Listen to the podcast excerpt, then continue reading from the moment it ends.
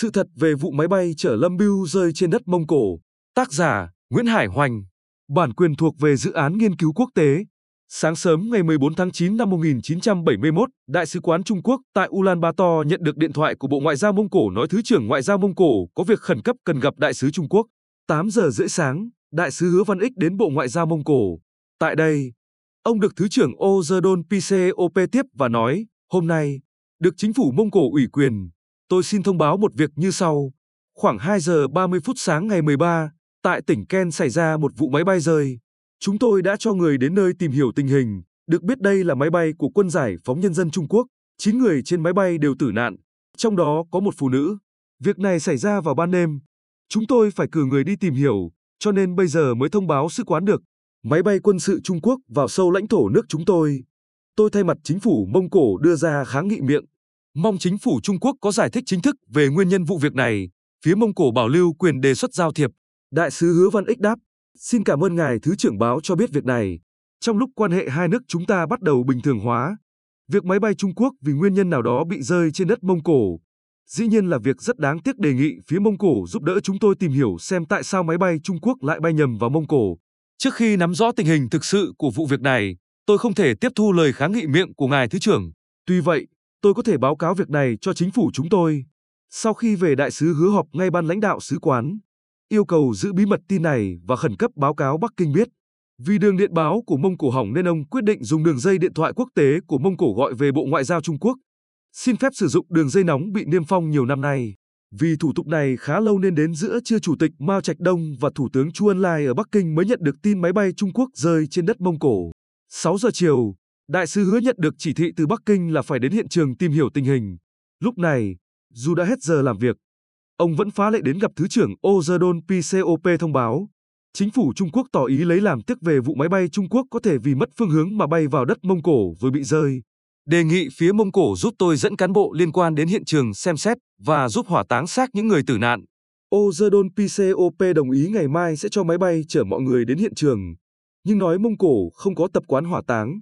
Đại sứ hứa lập tức báo cáo về nước và nhận được chỉ thị, cố gắng tranh thủ hỏa táng các nạn nhân và đưa cho hài cốt về nước.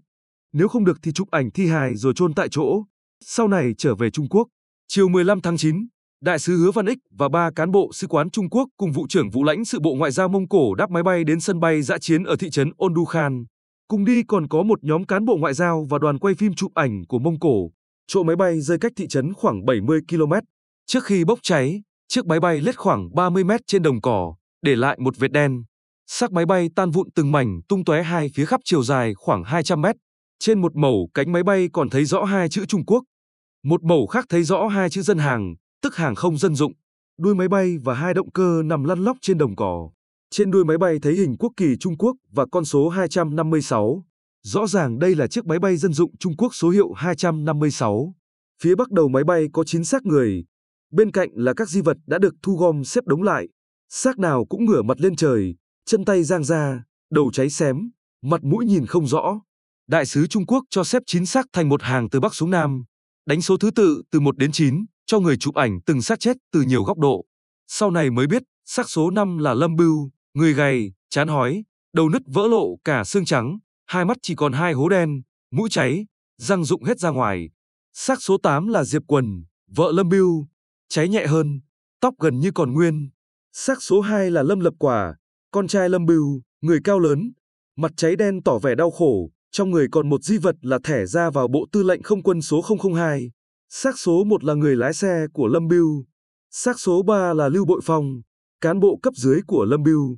Xác số 4 là kỹ sư cơ khí máy bay, mặc áo da, là người duy nhất áo quần chưa cháy hết.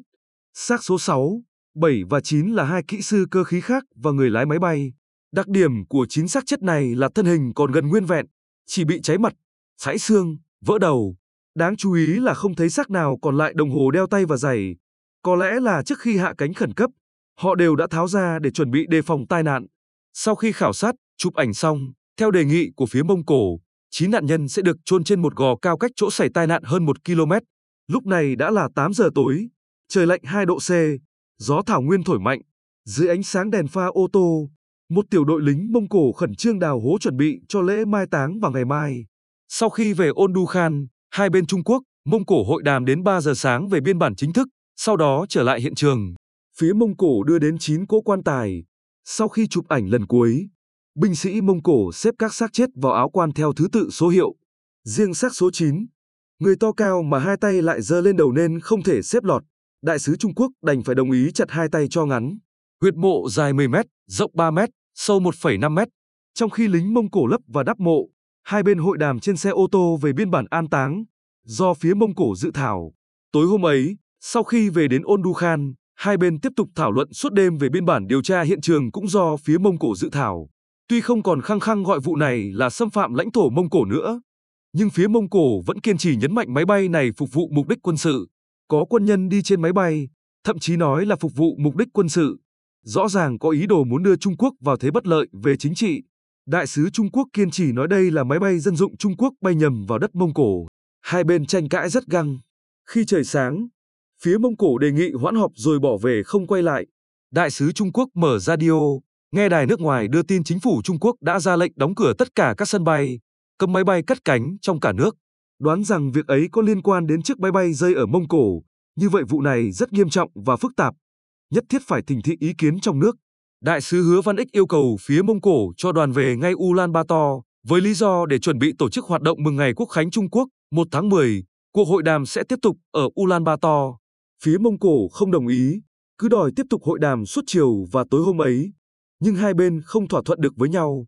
Cuối cùng, mặc cho phía Trung Quốc phản đối, phía Mông Cổ đơn phương ký biên bản điều tra hiện trường và biên bản an táng. Cuộc hội đàm kết thúc trong không khí căng thẳng. Lúc ấy, sứ quán Trung Quốc gọi điện thoại từ Ulaanbaatar đến, đề nghị đại sứ hứa về ngay sứ quán có việc khẩn. 6 giờ chiều ngày 17 tháng 9, hai đoàn mặt nặng như chỉ cùng lên máy bay trở về Ulaanbaatar. Sau này, đại sứ hứa Văn Ích nhớ lại, phía Mông Cổ nhấn mạnh hai chữ quân dụng trong biên bản là có lý do của họ. Lâm Bưu là Bộ trưởng Quốc phòng Trung Quốc, Lâm Lập Quả là trưởng ban tác chiến của Bộ Tư lệnh Không quân Trung Quốc. Trong thời gian cách mạng văn hóa, ngành hàng không dân dụng Trung Quốc do không quân quản lý. Có điều lúc ấy trong nước không cho đại sứ biết tính chất của máy bay mà chỉ nói là máy bay mất phương hướng bay lạc vào Mông Cổ mà thôi. Phía Trung Quốc cũng không yêu cầu phía Mông Cổ cho xin lại chiếc hộp đen trên máy bay. Đây là việc đáng tiếc nhất, vì thời ấy cán bộ sứ quán chưa biết gì về hộp đen. Trong nước cũng không nêu yêu cầu này. Về sau, các chuyên gia hàng không cho biết, trên chiếc máy bay Trident Lâm bưu sử dụng, mua của Anh Quốc, là loại máy bay hiện đại nhất Trung Quốc hồi ấy, đã có trang bị hộp đen, trong đó chứa nhiều thông tin quý giá về vụ máy bay rơi, rất cần cho công tác điều tra. Về sau mới biết, thực ra trước khi đại sứ Trung Quốc đến chỗ chiếc Trident rơi, chiếc hộp đen ấy cùng một động cơ máy bay đã bị người Liên Xô đến lấy mang đi mất. Ngay sau khi đoàn Trung Quốc rời hiện trường, Ủy ban An ninh Quốc gia Liên Xô lại cho người đến chỗ đó. Họ đào huyệt, cắt đầu Lâm Bưu và Diệp Quần, cho vào nồi nước luộc cho bong hết ra, sau đó mang về Moscow nghiên cứu. Đối chiếu với hồ sơ bệnh án của Lâm Bưu lưu trữ được trong thời gian Lâm Bưu chữa bệnh ở Liên Xô năm 1938 đến 1941 để xác minh xem có đúng là Lâm Bưu hay không. Sau khi về đến Ulaanbaatar, Đại sứ Hứa Văn Ích lập tức báo cáo về nước và nhận được chỉ thị phải tiếp tục giao thiệp ngay với phía Mông Cổ, xin lại xác các nạn nhân và di vật. Thái độ bức xúc của phía Trung Quốc khiến phía Mông Cổ nghi hoặc. Họ yêu cầu Trung Quốc cung cấp danh sách và chức vụ của nạn nhân. Thấy vậy, phía Trung Quốc bèn đình chỉ giao thiệp vì sợ phía Mông Cổ ép phải trả giá cao. Lại một dại dột nữa của phía Trung Quốc. Ghi chú. Hiện có 5 giả thuyết về vụ máy bay chở Lâm Biêu rơi tại Mông Cổ. 1. Máy bay hết nhiên liệu phải hạ cánh khẩn cấp xuống đồng cỏ. 2. Bị tên lửa Trung Quốc hoặc Liên Xô bắn bị thương. Phải hạ cánh gấp. 3. Nội bộ nhóm người trên máy bay bắn nhau làm máy bay phải hạ cánh. 4. Phi công chủ động lái máy bay đâm xuống tự sát để tỏ lòng trung thành với Mao Trạch Đông. Đây là phỏng đoán của Đặng Tiểu Bình. 5. Trên máy bay rơi ở Mông Cổ chỉ có Lâm Lập Quả và đồng bọn. Còn vợ chồng Lâm Biêu đã bị ám sát ngay sau bữa dạ tiệc Mao chiêu đãi Lâm Biêu trước đó. Theo ghi chép tại trang 1603 đến 1604 trong truyện Mao Trạch Đông do Phòng Nghiên cứu Tư liệu Trung ương Đảng Cộng sản Trung Quốc biên soạn, khi chiếc máy bay số 256 chở Lâm Biêu và đồng bọn sắp sửa bay tới biên giới Trung Quốc, Mông Cổ, có người thỉnh thị Mao Trạch Đông xem có nên cho máy bay đuổi theo chặn lại hay không. Vì khi ấy còn chưa rõ ý đồ của Lâm Bưu và đồng bọn nên Chủ tịch Mao không đồng ý với đề nghị này. Lúc 1 giờ 50 phút sáng ngày 14 tháng 9, máy bay 256 bay vào không phận nước Cộng hòa Nhân dân Mông Cổ. 2 giờ 30 phút, máy bay này rơi xuống vùng Ôn Khan và bốc cháy, toàn bộ người trên máy bay thiệt mạng. Sau này dựa vào báo cáo khảo sát thực địa và phân tích của các chuyên gia, Trung ương DCSTQ đã tiết lộ bí ẩn của vụ tai nạn này. Do hết nhiên liệu, máy bay 256 buộc phải hạ cánh trên đồng cỏ. Thân máy bay cọ sát với mặt đất khiến máy bay phát nổ và cháy.